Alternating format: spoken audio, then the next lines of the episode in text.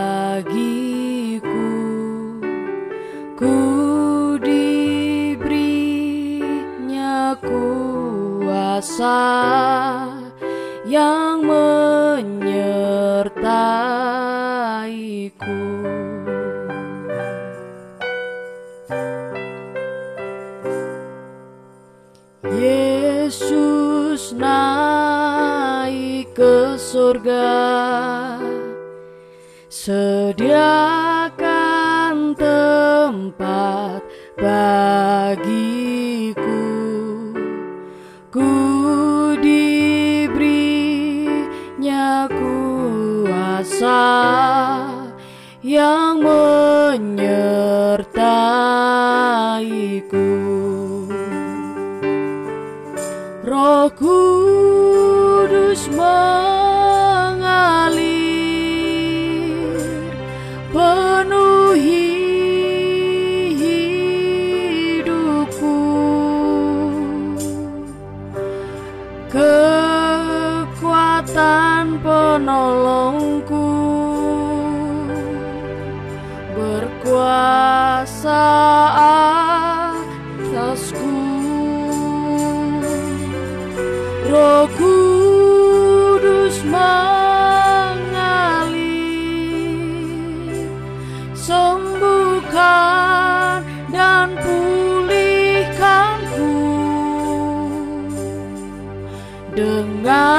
kuasamu. Roh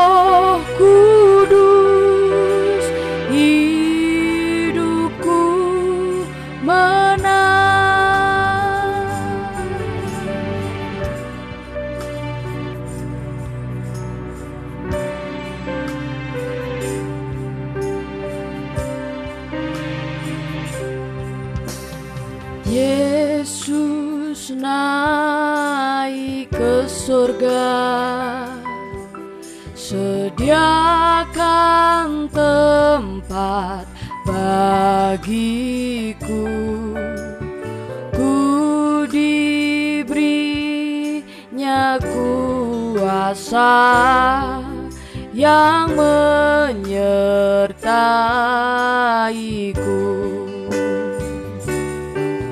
Roh Kudus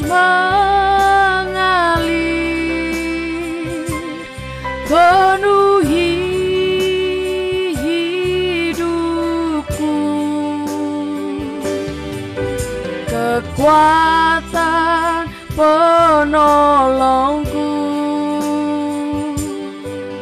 Berkuasa atasku. Roh Kudus mengalir. Sembuhkan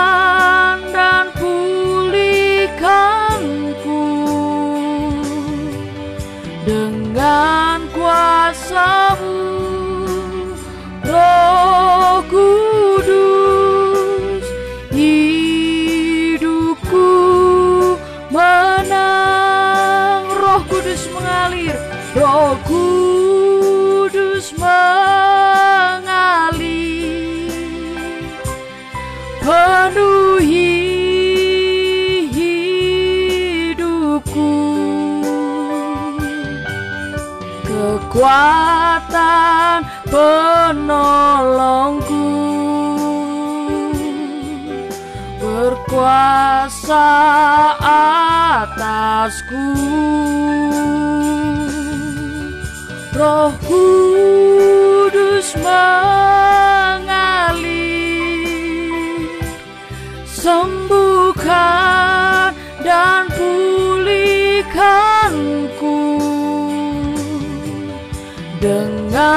kuasamu Roh Kudus hidupku menang dengan kuasamu Roh Kudus. Dengan kuasamu Roh Kudus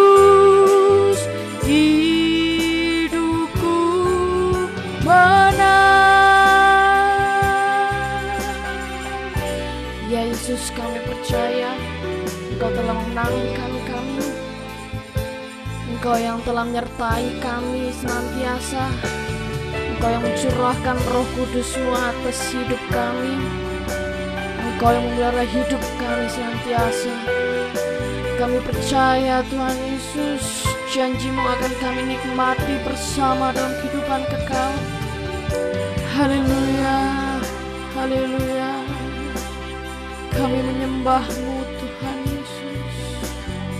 Sebab engkau Allah yang layak dipuji dan disembah. Engkau yang telah menciptakan segala sesuatunya dan menjadi ada sesuai dengan kehendakmu. Engkau Allah yang berkuasa. Haleluya, haleluya, haleluya. Kami menerima roh kudusmu ya Tuhan. Tinggal dalam hidup kami. Haleluya, haleluya Ya roh kudus kami saat ini. Kami percaya Engkau ya Hadir di tengah-tengah kami.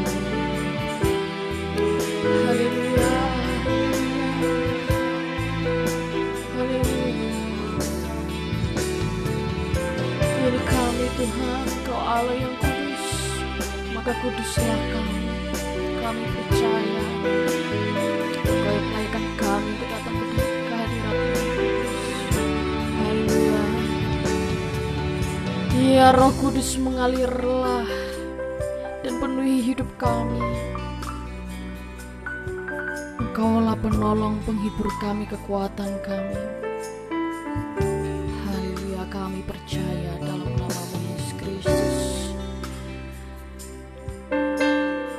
Kepada Bapak Pendeta Jeff Tari dipersilakan untuk mimpin ibadah ini di dalam doa.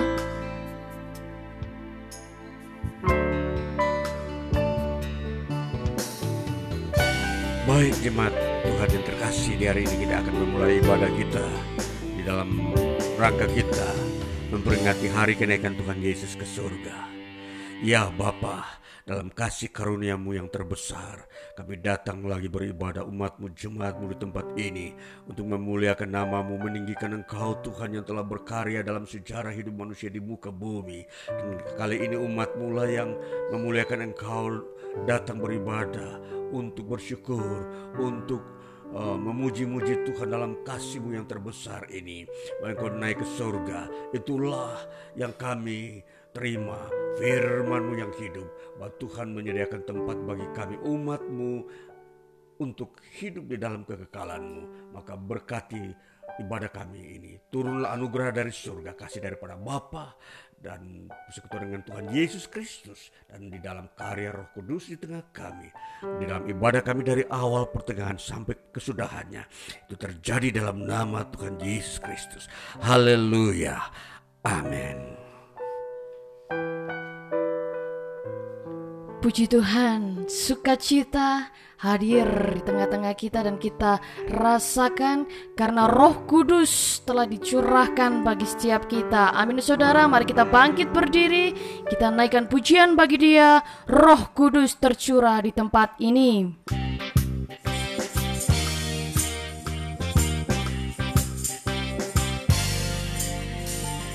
Roh Kudus tercurah di tempat ini. Urapannya yang ajaib memulihkan umatnya. Roh Kudus tercurah bagi gerejanya membangkitkan umat pilihannya. Roh Kudus tercurah Roh Kudus tercurah di tempat ini. Urapannya yang ajaib memulihkan umatnya. Roh Kudus tercurah bagi gerejanya membangkitkan umat pilihannya. Hari ini harinya Tuhan. Hari inilah harinya Tuhan. Saat pembebasan tiba Belenggu dosa telah dipatahkan. Mari bersorak bagi dia. Hei Anggur baru tercurah Penuhi umatnya dengan sukacita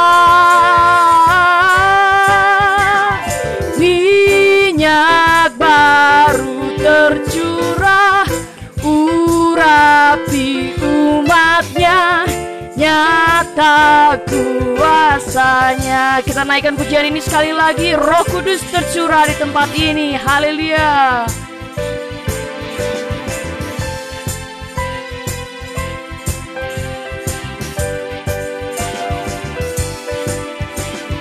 Roh Kudus tercurah di tempat ini. Urapannya yang ajaib memulihkan umatnya. Roh Kudus tercurah bagi gerejanya Membangkitkan umat pilihannya. Hari ini hari yang telah diciptakan Tuhan bagi kita. Hari inilah harinya Tuhan Saat pembebasan tiba Belenggu dosa telah dipatahkan. Mari bersorak bagi dia Hosana Anggur baru tercurah Penuhi umatnya Dengan sukacita. Minyak baru tercurah urapi umatnya nyata kuasanya. Anggur baru tercurah anggur baru tercurah penuhi umatnya dengan sukacita. Minyak baru tercurah urapi umatnya Nyata kuasanya, nyata kuasanya. Nyata kuasanya.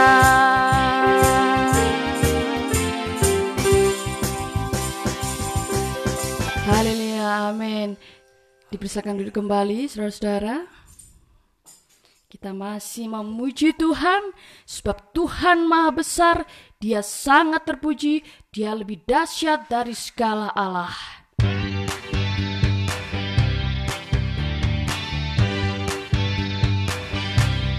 Sebab Tuhan Maha Besar dan sangat terpuji, dia lebih dahsyat dari segala Allah Sebab Tuhan maha besar Dan sangat terpuji Kuasanya dahsyat Menghancurkan musuh. Sebab Tuhan maha besar Sebab Tuhan maha besar dan sangat terpuji Dia lebih dahsyat dari segala Allah Sebab Tuhan maha besar dan sangat terpuji Kuasanya dahsyat menghancurkan musuh. Ceritakanlah kemuliaan Tuhan. Ceritakanlah kemuliaannya di antara segala bangsa dan perbuatannya yang sungguh ajaib di antara suku bangsa. Sebab Tuhan maha besar dan sangat terpuji. Dia lebih dahsyat dari segala Allah Sebab Tuhan maha besar dan sangat terpuji. Dia lebih dahsyat menghancurkan musuh. Kuasanya dahsyat kuasanya dahsyat dahsyat dahsyat dahsyat dahsyat. Menghancurkan musuh.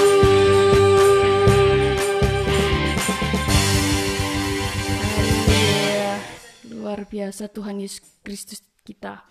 Selanjutnya bagi saudara-saudara yang ingin memberikan kesaksian dipersiapkan dan mari kita sambut kesaksian melalui pujian bagi dia yaitu kau bagian yang terindah.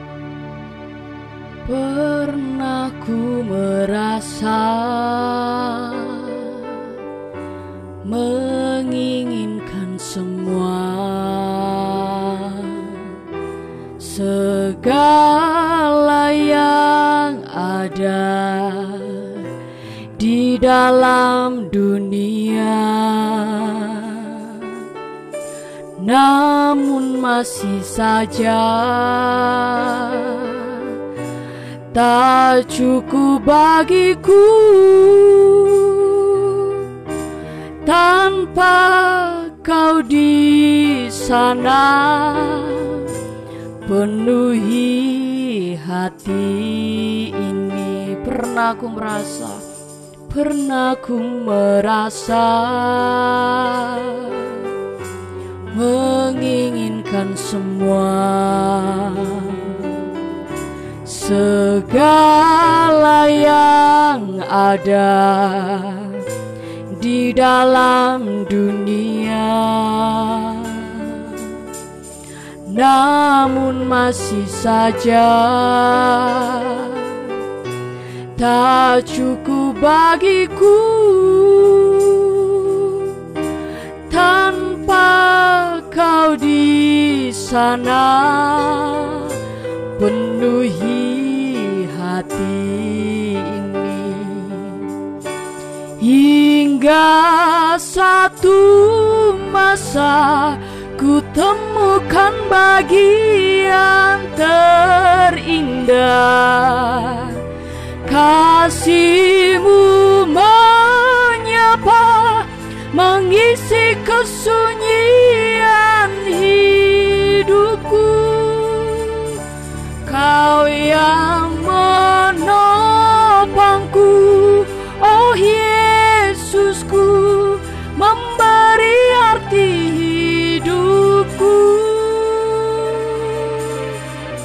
sadari kau bagian yang terindah.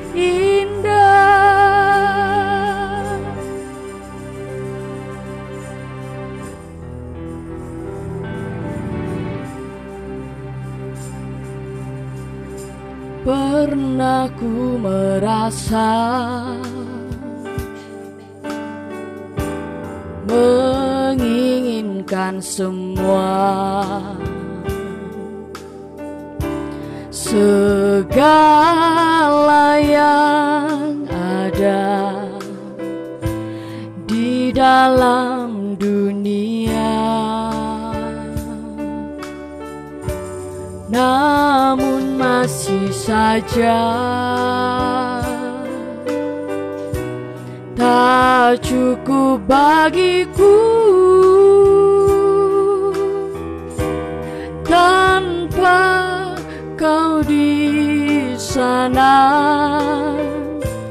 Penuhi hati ini.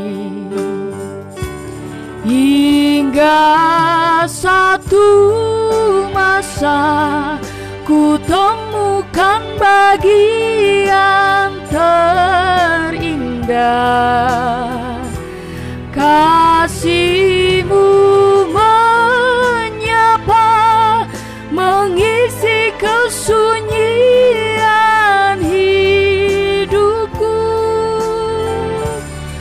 kau yang menopangku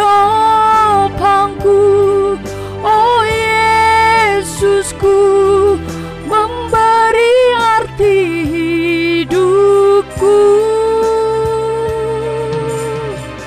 Ku sadari kau bagian yang terindah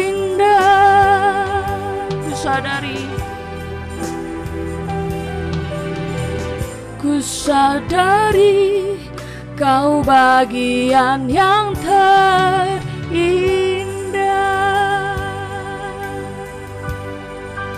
Puji Tuhan Sungguh hanya Yesus Kristus yang memberikan keindahan dalam segala hari-hari yang kita bisa nikmati di dalam dia. Puji Tuhan, bagi saudara-saudara ingin memberikan kesaksian dipersilahkan. Ya, dengan Ibu Foni yang akan memberikan kesaksian melalui pujian, ya.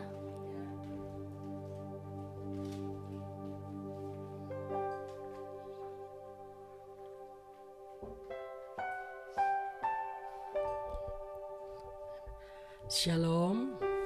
Ya. Sebelum saya melantunkan satu pujian, di sini saya memberi kesaksian di mana Tuhan selalu hadir dalam kehidupan saya secara pribadi maupun keluarga.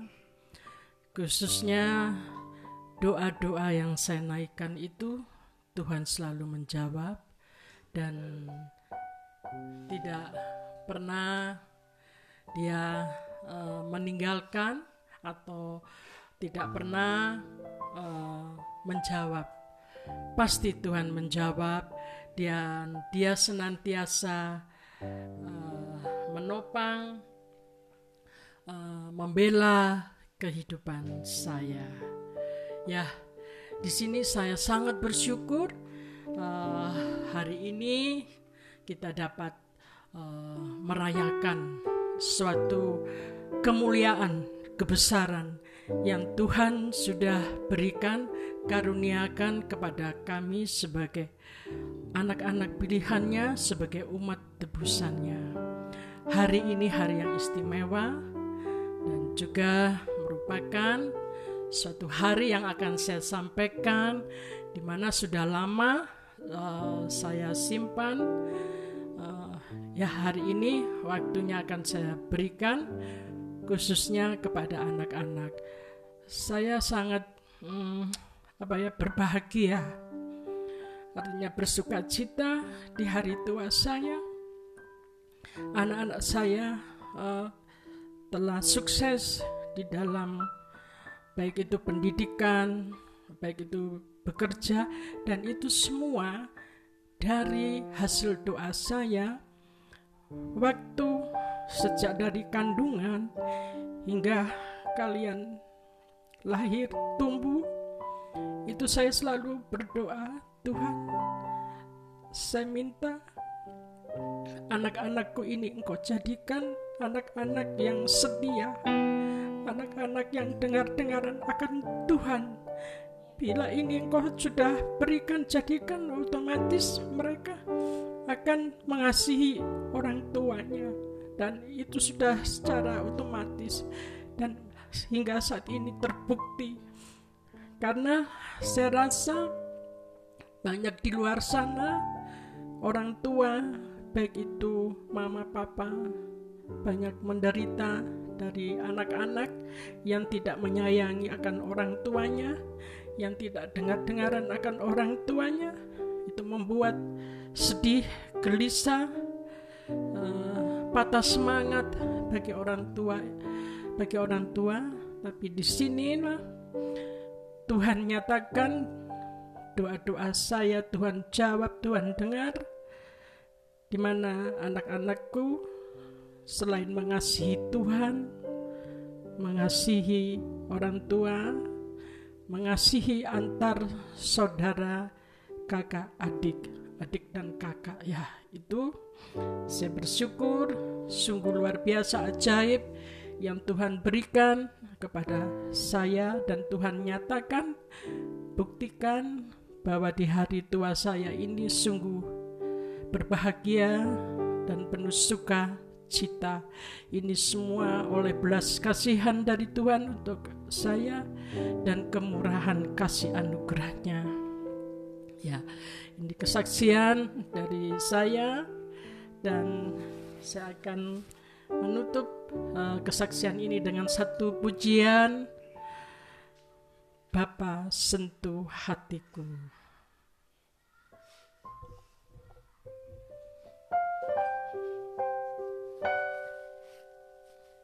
segala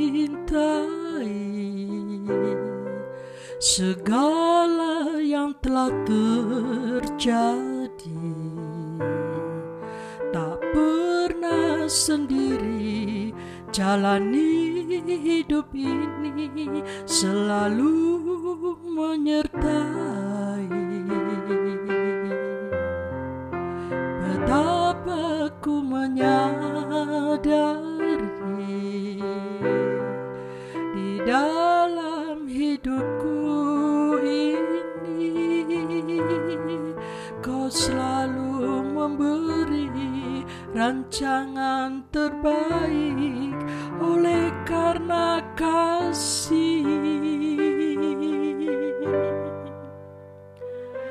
Bapa sentuh hatiku dari hidupku menjadi yang lebih baik. Bagai emas yang murni kau membantu bencana hatiku. Bapa ajarku mengerti sebuah kasih yang selalu memberi bagai air mengalir yang tiada pernah berhenti.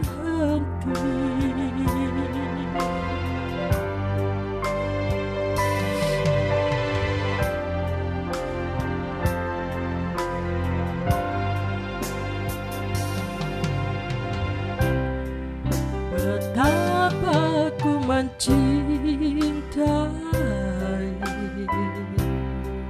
segala yang telah terjadi. Tak pernah sendiri jalani hidup ini selalu menyertai. Betapa ku menyadari di dalam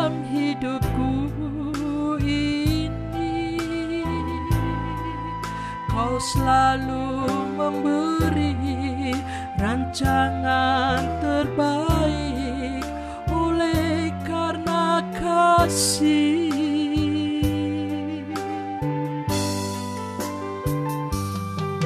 Bapa sentuh hatiku Ubah hidupku menjadi yang baru Bagai emas yang murni Kau membentuk bejana hatiku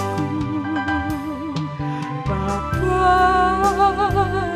ajarku mengerti sebuah kasih yang selalu memberi bagai air mengalir yang tiada pernah berhenti. Bagai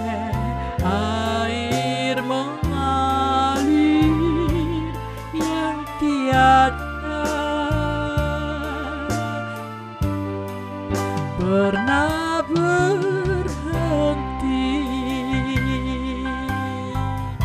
Luar biasa Tuhan Yesus ajaib. Anak-anak eh, lebih pandai dari saya anak-anak saya juga cantik-cantik dan ganteng. Ini suatu pemberian Tuhan yang luar biasa. Dan mereka setia dengar-dengaran hingga saat sekarang melayani Tuhan. Ya sekian saksian saya Puji Tuhan, terima kasih Ibu Foni. Pujian Bapak sentuh hatiku, sungguh luar biasa, ya, karena kasihnya yang selalu mengalir dalam kehidupan kita yang tiada pernah berhenti, bahkan janjinya yang menyertai kita senantiasa hingga akhir masa kita rasakan bersama. Puji Tuhan. Selanjutnya mari saudara-saudara kita masuk dalam pembacaan kitab Yehezkiel pasal 19 ayat 1 hingga 14. Mari kita buka kitab Yeskiel pasal 19 ayat 1 hingga 14. Mari kita baca bersama. 1 2 3. Ratapan tentang Raja Israel. Hai, ucapkanlah suatu ratapan mengenai Raja Israel dan katakanlah begini. Betapa ibumu menjadi seekor singa betina di antara singa-singa. Ia berbaring di antara singa-singa muda dan menyusui anak-anaknya. Ia membesarkan seekor dari anak-anaknya sehingga menjadi singa muda. Ia belajar menerkam, malah manusia ditelannya. Bangsa-bangsa menyerukan, singa mengamuk. Akhirnya ia terjebak dalam pelubang mereka. Mereka mengelikir dia dan menggiringnya ke Mesir. Sesudah induk singa menyadari bahwa usahanya gagal dan pengharapannya hilang lenyap, ia mengambil anaknya yang lain dan membesarkannya menjadi singa muda. Anaknya ini berjalan-jalan di antara kawanan singa. Ia menjadi seekor singa muda. Ia belajar menerkam, malah manusia ditelannya. Ia merusak puri-puri mereka dan menumpas kota-kotanya. Bumi serta segala isinya diam ketakutan mendengar suara aumnya. Maka bangsa-bangsa bangkit melawan dia dari daerah-daerah sekelilingnya. Mereka memasang jaring untuk menangkapnya dan menjebaknya dalam pelubang. Ia dikurung dalam kandang sambil dikelikir, dibawa ke hadapan Raja Babel dan dimasukkan dalam penjara supaya suaranya jangan kedengaran lagi di atas gunung-gunung Israel. Ibumu seperti pohon anggur dalam kebun anggur yang tertanam dekat air, berbuah dan bercabang karena air yang berlimpah-limpah. Padanya tumbuh suatu cabang yang kuat yang menjadi tongkat kerajaan. Ia menjulang tinggi di antara cabang-cabangnya yang rapat dan menjadi kentara karena tingginya dan karena rantingnya yang banyak. Tetapi ia tercabut di dalam kemarahan dan dilemparkan ke bumi. Angin timur membuatnya layu kering, buahnya disentakkan, cabang yang kuat menjadi layu kering, dan api menghabiskannya. Dan sekarang ia tertanam di padang gurun, di tanah yang kering dan haus akan air maka keluarlah api dari cabangnya yang makan habis ranting dan buahnya, sehingga tiada lagi padanya cabang yang kuat dan tiada tongkat kerajaan. Ini adalah ratapan dan sudah menjadi ratapan. Demikian pembacaan kitab Yeskiel pasal 19. Selanjutnya, mari saudara kita siapkan hati kita untuk mendengarkan firman Tuhan kita sambut firman Tuhan melalui pujian penyembahan sempurna seperti Dia.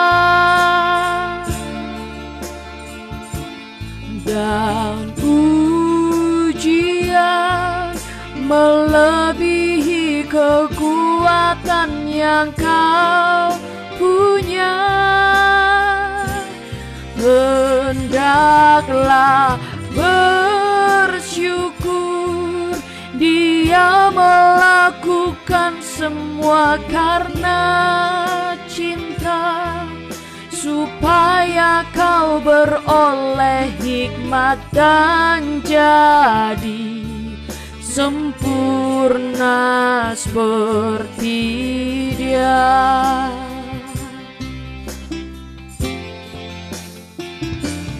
Apabila Tuhan memujimu Karena dia menyayangimu Laksana seorang bapa yang mendidik anaknya karena cintanya. Dia Tuhan tak akan pernah memberi pencobaan.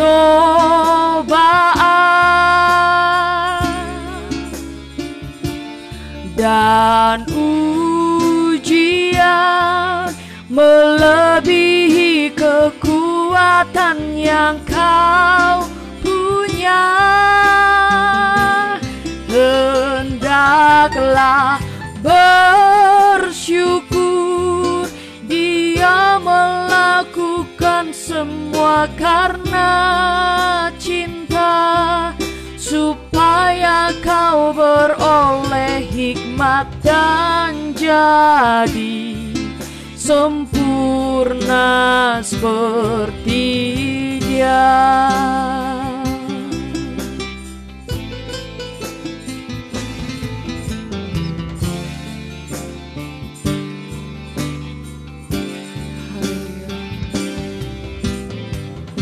Sempurna seperti Tuhan Yesus.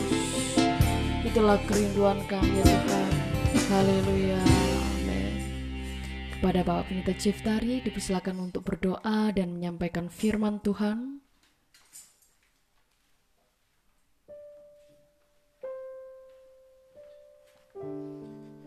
Ya baik jemaat Tuhan di tempat ini dan di mana pun saudara-saudara mengikuti ibadah secara daring atau online ini melalui uh, podcast biarlah kita semua mengalami sebuah berkat Tuhan lagi di hari ini di mana kita beribadah di dalam memperingati hari kenaikan Tuhan Yesus ke surga.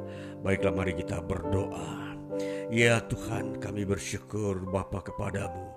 Engkau Bapa yang kekal, ya Roh Kudus yang ada di tengah kami, yang terus mengerjakan pekerjaanmu Tuhan, pekerjaan kerajaan Allah, kerajaan surga di muka bumi, ialah membangun kehidupan, membawa kami ke dalam persekutuan denganmu dan di dalamnya ada penuh berkat-berkat Tuhan untuk kehidupan kami di dunia ini. Tuhan Yesus terima kasih. Bahwa firmanmu lagi akan kami dengar untuk uh, menambahkan pada kami Pengenalan kami akan firman-Mu. Menambahkan pada kami juga kekuatan baru, menambahkan pada kami juga iman dan sukacita. Sehingga kami uh, bertumbuh, bertumbuh dan semakin kuat dalam hidup di dunia ini. Dan berkati ini semua Bapa. Firman-Mu ini bagi kami, perkayakanlah kami, kenyangkanlah kami ya Tuhan. Kami berdoa dan bersyukur Bapa kepadamu. Di dalam nama Tuhan Yesus Kristus kami mau mendengarkan firman-Mu. Haleluya. Amin. Ya, shalom. Saudaraku yang terkasih dalam Tuhan Yesus Kristus. Sungguh kita bersuka cita di hari ini lagi di dalam ibadah kita. Di dalam khususnya kita mau mendengarkan firman Tuhan dalam rangka kita Uh, memperingati hari kenaikan Tuhan Yesus ke surga. Dan firman Tuhan yang kita akan dengar dan baca di hari ini terambil dari kitab kisah para rasul pasal yang pertama ayat yang ke-6 hingga ayat yang ke-11. Bunyinya demikian. Yesus terangkat ke sorga. Maka bertanyalah mereka yang berkumpul di situ Tuhan, maukah engkau pada masa ini memulihkan kerajaan bagi Israel? Jawabnya, engkau tidak perlu mengetahui masa dan waktu yang ditetapkan Bapa sendiri menurut kuasanya. Tetapi kamu akan menerima kuasa kalau roh kudus turun ke atas kamu. Dan kamu akan menjadi saksiku di Yerusalem dan di seluruh Yudea dan Samaria dan sampai ke ujung bumi. Sesudah ia mengatakan demikian, terangkatlah ia disaksikan oleh mereka dan awan menutupnya dari pandangan mereka. Ketika mereka sedang menatap ke langit, waktu ia naik itu, tiba-tiba berdirilah dua orang yang berpakaian putih dekat mereka dan berkata kepada mereka, "Hai orang-orang Galilea, mengapa kamu berdiri melihat ke langit? Yesus ini yang terangkat ke sorga meninggalkan kamu akan datang kembali dengan cara yang sama seperti kamu melihat dia naik ke sorga. Ya, puji Tuhan. Sampai di sini bagian bacaan firman Tuhan yang kita telah baca dan kita hari ini mau uh, membahas tema daripada bacaan kita ini adalah Yesus terangkat ke surga. Ya, puji Tuhan saudara, uh, kita mau melihat bahwa tema Yesus terangkat ke surga ini sebagai sebuah uh, pokok pikiran yang kita harus uh, ungkapkan bahwa uh, kerajaan surga itu uh, sungguh-sungguh telah terbuka dengan fakta-fakta bahwa uh, Yesus naik ke surga. Nah ini adalah yang harus kita ketahui bahwa surga sudah dibukakan. Nah, jauh sebelum daripada itu, di dalam kita memahami Alkitab sebagai wahyu Tuhan, maka kita mau melihat uh, peristiwa-peristiwa orang-orang yang pernah naik ke surga. Nah, sebelum Yesus naik ke surga, jauh sebelumnya telah ada dua orang yang uh, telah naik ke surga. Ya, artinya sama seperti Yesus naik ke surga, mereka pun pernah naik ke surga atau sudah naik ke surga dan ada di surga saat ini. Jadi mereka tidak melalui proses kematian. Bagian yang pertama kita mau melihat dari inja, dari kitab kejadian pasal yang kelima kita melihat dulu sebagai fakta bahwa Alkitab mencatat bahwa ada orang-orang jauh sebelum Yesus datang ke bumi, mereka juga diangkat oleh Tuhan ke sorga. Mari kita membaca dalam kitab kejadian pasal yang kelima ini. Kita mulai pada ayatnya yang ke-18 bunyinya demikian. Setelah Yared hidup 162 tahun, ia memperanakan Henok. Dan Yared masih hidup 800 tahun. Setelah ia memperanakan Henok dan ia memperanakan anak-anak lelaki dan perempuan. Jadi Yared mencapai umur 962 tahun lalu ia mati. Ayat 21. Setelah Henok hidup 65 tahun, ia memperanakan Metusalah dan Henok hidup bergaul dengan Allah selama 300 tahun lagi setelah ia memperanakan Metusalah dan ia memperanakan anak-anak lelaki dan perempuan. Jadi Henok mencapai umur 365 tahun dan Henok hidup bergaul dengan Allah lalu ia tidak ada lagi sebab ia telah diangkat oleh Allah. Ya, itu bagian pertama. Jadi Henok adalah tokoh pertama di antara seluruh umat manusia ciptaan Tuhan yang pertama kali naik ke surga. Sekarang kita mau melihat tokoh yang kedua. Kita melihat, kita uh, membaca di dalam kitab Dua Raja-Raja pasal yang kedua ayat 1 sampai 11. Kitab Dua Raja-Raja pasal yang kedua ayat 1 sampai 11. Bunyinya demikian. Elia naik ke sorga. Menjelang saatnya Tuhan hendak menaikkan Elia ke sorga, dalam angin badai, Elia dan Elisa sedang berjalan dari Gilgal. Berkatalah Elia kepada Elisa, "Baiklah tinggal di sini, sebab Tuhan menyuruh aku ke Betel." Tetapi Elisa menjawab, "Demi Tuhan yang hidup dan demi hidupmu sendiri, sesungguhnya aku tidak akan meninggalkan engkau." Lalu pergilah mereka ke Betel. Pada waktu itu keluarlah rombongan nabi yang ada di Betel mendapatkan Elisa. Lalu berkatalah mereka kepadanya, Sudahkah engkau tahu bahwa pada hari ini Tuhanmu akan diambil daripadamu oleh Tuhan terangkat ke surga? Jawabnya, aku juga tahu, diamlah. Berkatalah Elia kepadanya, "Hai Elisa, baiklah tinggal di sini, sebab Tuhan menyuruh aku ke Yericho." Tetapi jawabnya, demi Tuhan yang hidup dan demi hidupmu sendiri, sesungguhnya aku tidak akan meninggalkan engkau. Lalu sampailah mereka di Yericho.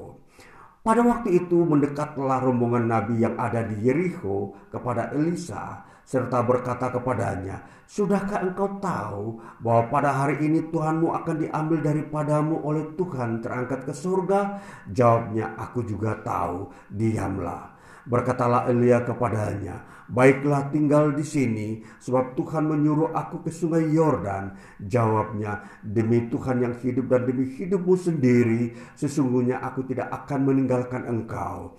Lalu berjalanlah keduanya. 50 orang dari rombongan Nabi itu ikut berjalan, tetapi mereka berdiri memandang dari jauh ketika keduanya berdiri di tepi sungai Yordan. Lalu Elia mengambil jubahnya, digulungnya, dipukul dipukulkannya ke atas air itu, maka terbagilah air itu ke sebelah sini dan ke sebelah sana, sehingga menyeberanglah keduanya dengan berjalan di tanah yang kering. Dan sesudah mereka sampai di seberang, berkatalah Elia kepada Elisa, Mintalah apa yang hendak kulakukan kepadamu sebelum aku terangkat daripadamu.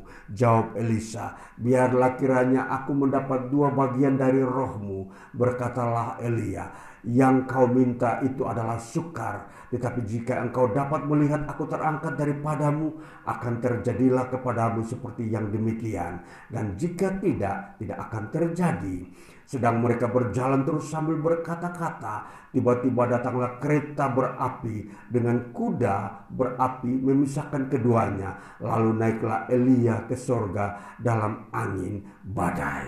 Ya, ini data Alkitab yang menyebutkan bahwa ada tiga uh, pribadi yang sudah naik ke surga. Yang pertama, Henok. Yang kedua, Elia. Yang ketiga, Tuhan Yesus. Mari kita memperhatikan siapakah Henok. Henok adalah orang yang bergaul dengan Allah. Di antara generasi Adam, di situ Henok tampil, dia bergaul dengan Allah. Jadi dengan kata lain, orang-orang sebelum Henok uh, lahir, mereka tidak bergaul dengan Allah. Nah, inilah menjadi dasar peristiwa Henok naik ke surga. Kalau kita memperhatikan selanjutnya, bahwa Henok siapakah Henok? Henok adalah keturunan ketujuh dari Adam. Ya kalau kita memperhatikan silsilah-silsilah ini, ternyata Henok adalah keturunan ketujuh. Artinya setelah Adam diciptakan oleh Allah, Adam ini melahirkan anak-anak. Anak yang yang dilahirkan Adam ini adalah Set. Kemudian Set ini melahirkan anak yang bernama Enos. Dan Enos ini kemudian melahirkan anak bernama Kenan. Dan Kenan ini melahirkan anak bernama Mahalalel. Dan Mahalalel ini melahirkan anak yang bernama Yaret. Dan Yaret ini melahirkan anak yang bernama Henok. Jadi Henok adalah generasi ketujuh. Nah, saudaraku yang terkasih. Dari sisi generasi, dia ada di generasi ketujuh. Tetapi dari sisi tahun, dia diangkat ke surga pada tahun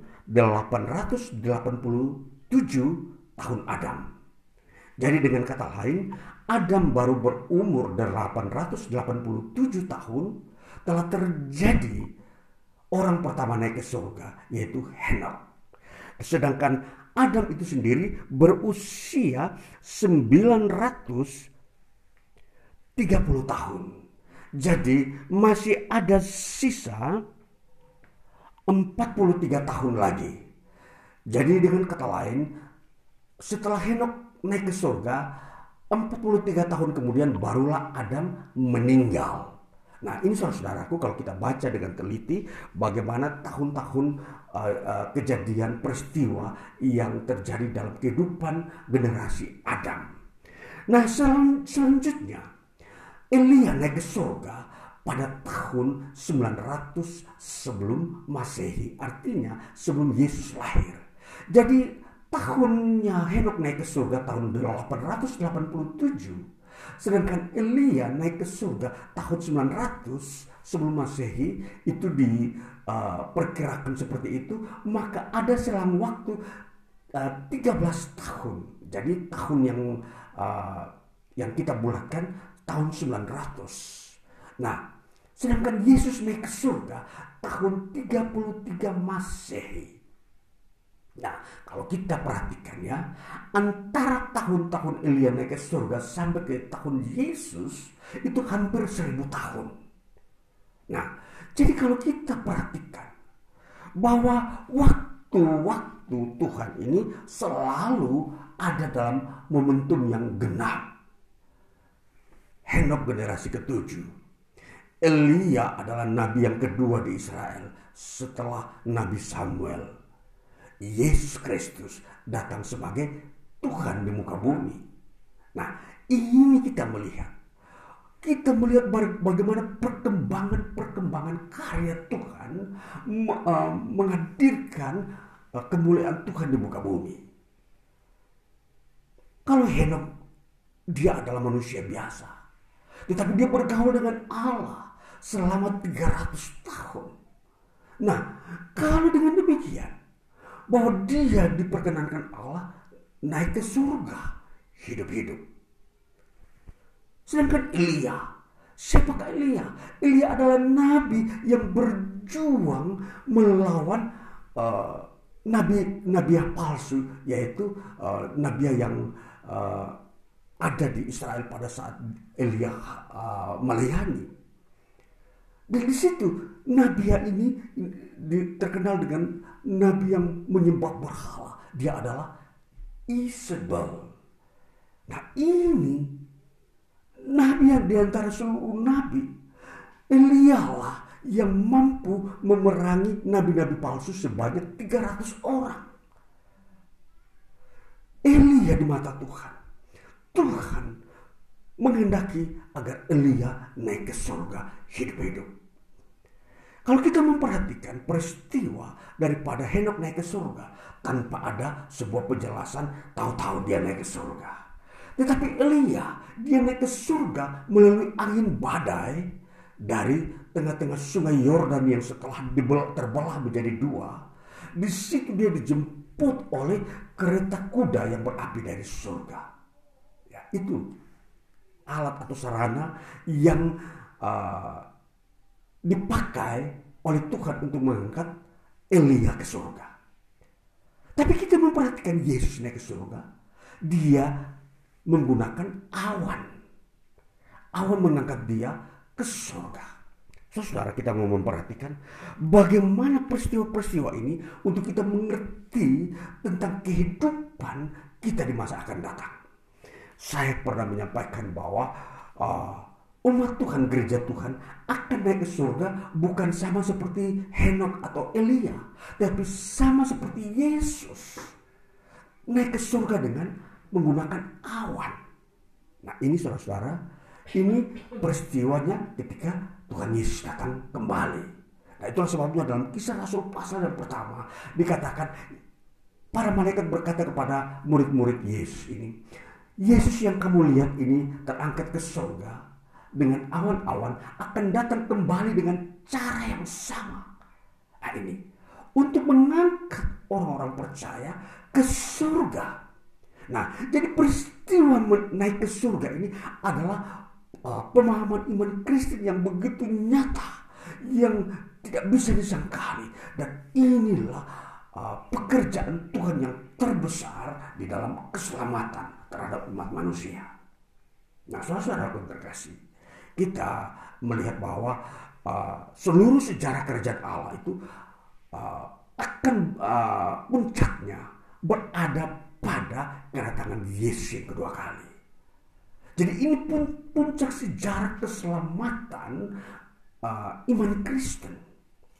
Di sinilah puncaknya Yesus Kristus akan datang kedua kali. Nah, jadi di sini akan mengangkat gerejanya orang-orang percaya naik ke surga dengan menggunakan awan-awan dan diiringi oleh para malaikat. Nah, ini saudara-saudara. Jadi kita uh, melihat firman Tuhan, kebenaran dan wahyu Tuhan ini telah disampaikan dan itu tinggal Tuhan mewujud nyatakan akan firman-Nya, penggenapan firman Tuhan. Saudara-saudaraku yang terkasih, kalau kita memperhatikan teks daripada uh, kitab kisah Rasul pasal yang pertama ini, maka kita akan menemukan ada dua hal yang menjadi penegasan atau tekanan uh, yang disampaikan oleh uh, Tuhan Yesus. Yang pertama dikatakan soal pemulihan bagi bangsa Israel. Kita memperhatikan dulu uh, di dalam kisah Rasul pasal yang pertama tadi dikatakan ketika peristiwa Tuhan Yesus mau, mau naik ke surga, sebuah pertanyaan yang disampaikan oleh para murid bunyinya demikian. Tuhan, maukah engkau pada masa ini memulihkan kerajaan bagi Israel? Saudara, pemulihan Pemulihan di sini kita mau memperhatikan sebuah teks yang berbunyi yang uh, mengatakan bahwa pemulihan itu diterjemahkan uh, sebagai apokat apokatis taneis. Apokatis apokatis taneis ini dari kata apokatis. Artinya bahwa ini akan terjadi uh, kondisi keadaan uh, kembali kepada apa yang Tuhan kehendaki terhadap orang Israel. Artinya orang Israel akan sungguh-sungguh menyembah Tuhan Yesus Kristus di masa dan waktu yang tidak diketahui oleh siapa pun. Nah itulah sebabnya sebuah pertanyaan ini dan dijawab oleh Yesus kepada mereka bahwa engkau tidak perlu mengetahui masa dan waktu yang ditetapkan Bapa sendiri menurut kuasanya. Jadi berdasarkan teks ini maka pemulihan orang Israel untuk menyembah Yesus itu ada dalam sebuah rahasia Bapa, pengetahuan dan kuasa Bapa Nah ini yang memang menjadi sebuah sebuah tanda keajaiban, tanda di mana uh, pengetahuan Allah tidak bisa semua dimengerti oleh umat manusia. Sejarah dan waktu, peristiwa dan kejadian di muka bumi, semua ada dalam pengetahuannya Bapa. Inilah yang kita dapatkan dari peristiwa kenaikan Tuhan Yesus ke surga. Nah, jadi penegasan pertama ini menjadi sebuah uh, rahasianya Allah. Jadi hal yang khusus ini yang kita temukan, yang sesungguhnya memang telah menjadi sesuatu yang uh, bergejolak di dalam kehidupan keselamatan Israel ini. Oleh karena Israel memang mereka adalah sebuah bangsa yang dipilih oleh Tuhan. Namun mereka sendiri menolak akan kehadiran Yesus Kristus sebagai Tuhan dan Juru Selamat mereka. Nah itulah sebabnya terjadi gejolak antara uh, bagaimana orang Israel itu sendiri dengan Tuhan Yesus Kristus dalam karyanya. Nah selanjutnya itu yang pertama. Yang kedua adalah di dalam ayatnya yang ke delapan bunyinya demikian. Tetapi kamu akan menerima kuasa kalau Roh Kudus turun ke atas kamu. Penegasan yang kedua adalah kamu akan menerima kuasa. Para murid akan menerima kuasa. Gereja Tuhan akan menerima kuasa. Kuasa apa? Kuasa yang mengalahkan maut. Kuasa yang mengalahkan dosa dan iblis. Ini kuasa. Sebab manusia sedang ada di bawah sebuah kutuk dosa dan penderitaan. Dan ini semua dikerjakan oleh iblis. Itulah sebabnya ada penegasan yang Tuhan Yesus beritakan kepada murid-murid bahwa kamu akan menerima kuasa kalau roh kudus turun ke atas kamu. Saudara, jadi peristiwa Tuhan Yesus naik ke surga masih ada selang waktu 40 hari untuk roh kudus turun. Itu pertanda bahwa ada 40 hari uh, suatu masa kevakuman di mana murid-murid uh, tidak ada dalam sebuah uh, apa istilahnya gelombang kuasa Tuhan yang di mana Tuhan Yesus selama tiga tahun setengah selalu melakukan mujizat. Kali ini ketika Yesus naik surga ada 40 hari kevakuman di antara murid-murid. Sehingga kalau kita melihat dalam kitab-kitab Injil lain ada murid-murid uh, meninggalkan Yerusalem mereka menjadi nelayan seperti Petrus kembali ke, pro, ke profesi nelayan semula sebelum dia menjadi murid-murid Yesus. Dan ini karena kevakuman ini. Dan saudara-saudara, inilah yang sebab yang disebabkan bahwa uh, Tuhan Yesus naik ke surga, dia akan menggenapkan waktu sesuai dengan kehendak Allah agar murid-murid ini menerima kuasa. Saudara-saudara, jadi di dalam waktu-waktunya Tuhan kita tahu. Kenapa 40 hari vakum? Inilah waktunya Tuhan. Ketetapan Tuhan menyangkut bagaimana sejarah keselamatan itu ada dalam urutan waktunya Tuhan. Jadi kita mempelajari wahyu Tuhan ini ada hal-hal di dalamnya menyangkut waktu. Waktu Tuhan, penggenapan waktu Tuhan. Jadi waktu Tuhan tidak bisa uh, uh, manusia uh, merubahnya atau mengaturnya. Karena semua itu ada hukum-hukum. Tuhan mempunyai nilai-nilai uh, di dalam waktu yang mempunyai makna bahwa semua itu uh, mempunyai makna kehidupan bagi umatnya. Jadi dua penegasan yang kita perhatikan adalah yang kedua adalah kuasa. Kuasa inilah yang menjadi uh, keinginannya Allah. Allah menginginkan kuasanya itu itu ada di antara murid-murid Yesus. Kuasa yang membangkitkan Yesus dari kematian itu harus ada di antara murid-murid yang percaya kepada Yesus.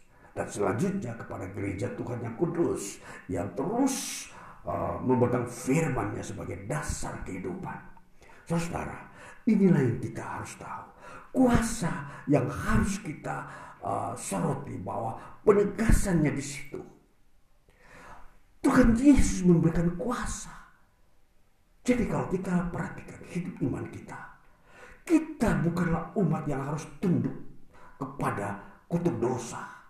Kita bukanlah umat Tuhan yang ditetapkan Tuhan untuk uh, menyembah iblis, yang menyerah kepada iblis. Tidak. Itulah sebabnya kuasa inilah yang membuat kita menang keluar dari semua jeratan iblis. Dan jeratan iblis selalu membawa manusia kepada penderitaan dan kematian yang kekal. Maut dan semua kesukaran dan bentuk-bentuk uh, ketakutan dan kutuk-kutuk di dalam hidup manusia di dunia ini. Itu jeratan-jerat yang dibuat oleh iblis. Dan kuasa inilah yang harus kita tahu bahwa di dalam nama Yesus Kristus kita dapat mengalahkan dan menginjak-injak kepala ular, kepala iblis. Dan iblis tidak bisa mengambil satu pun kehidupan daripada kita. Ini harus kita mengerti saudara. Percaya kepada Yesus Kristus, engkau memiliki kuasa untuk mengalahkan setan, iblis. Dan inilah yang menjadi uh, pekerjaan Kristus. Puncak pekerjaan Kristus adalah mengalahkan iblis di atas di atas kayu salib itulah iblis itu dikalahkan.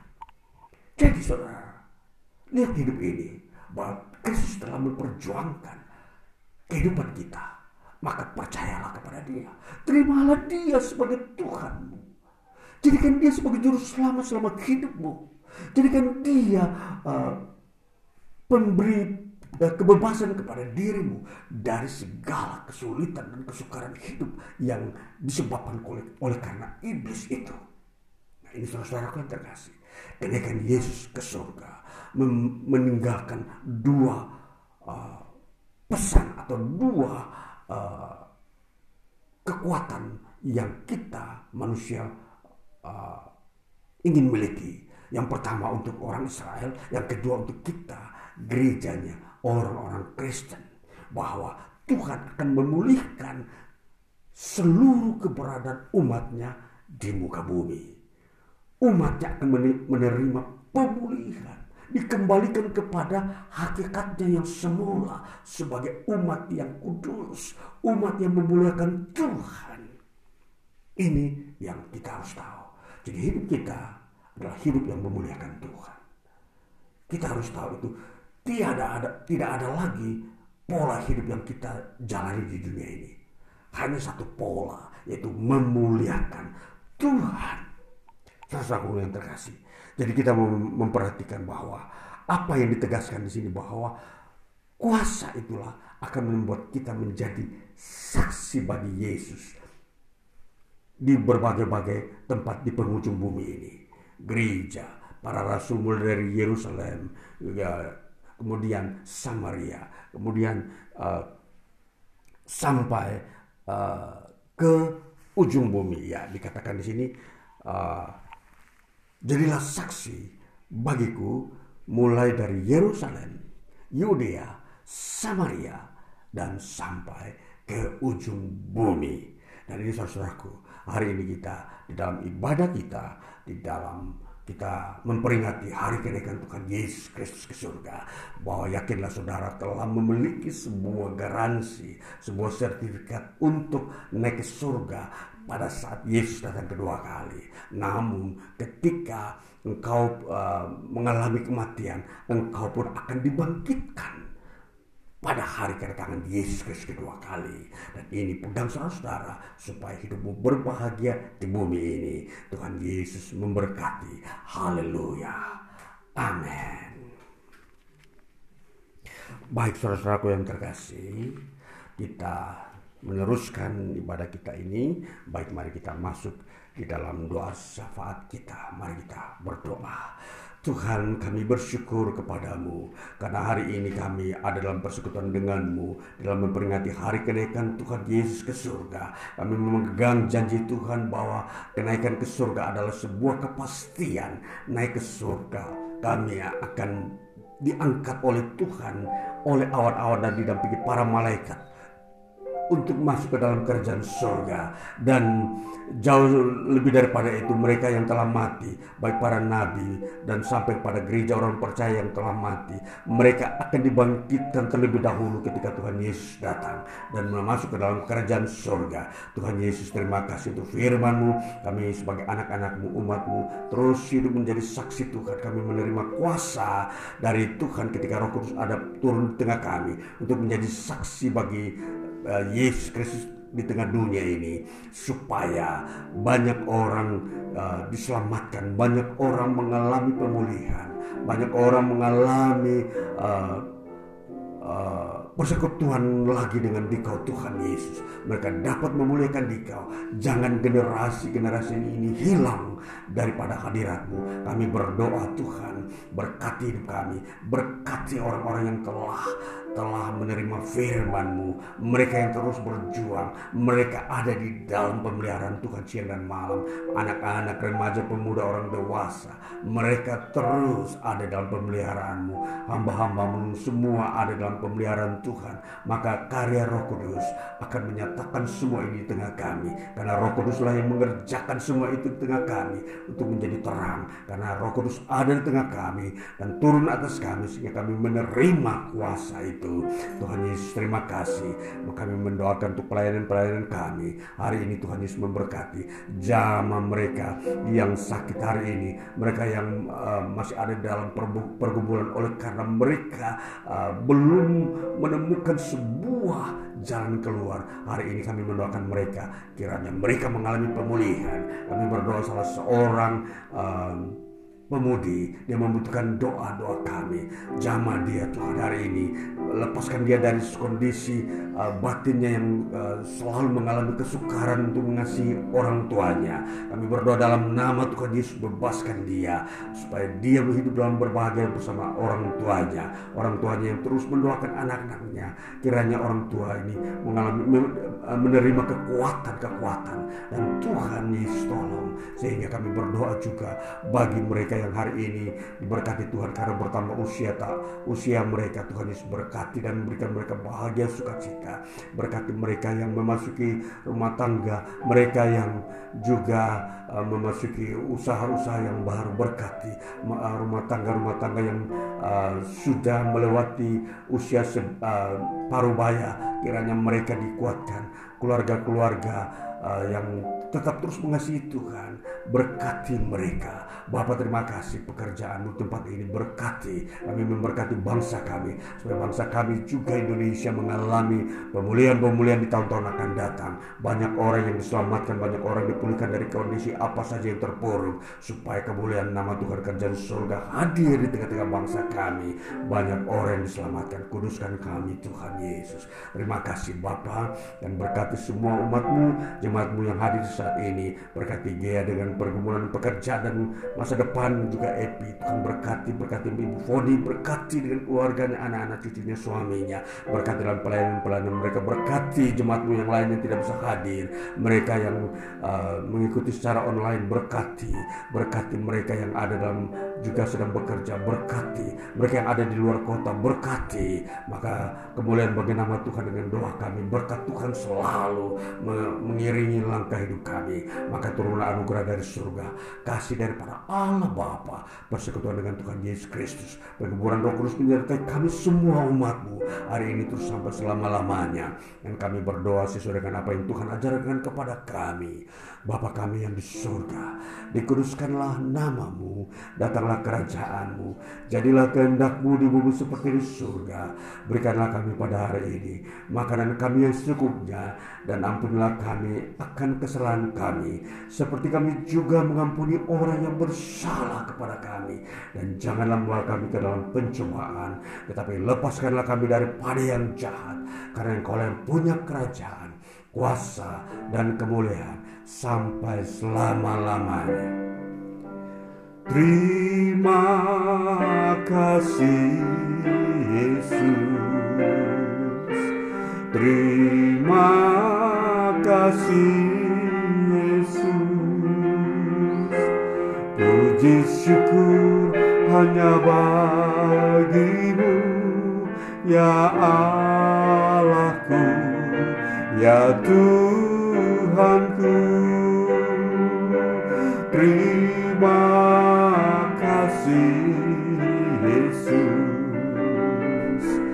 terima kasih Yesus.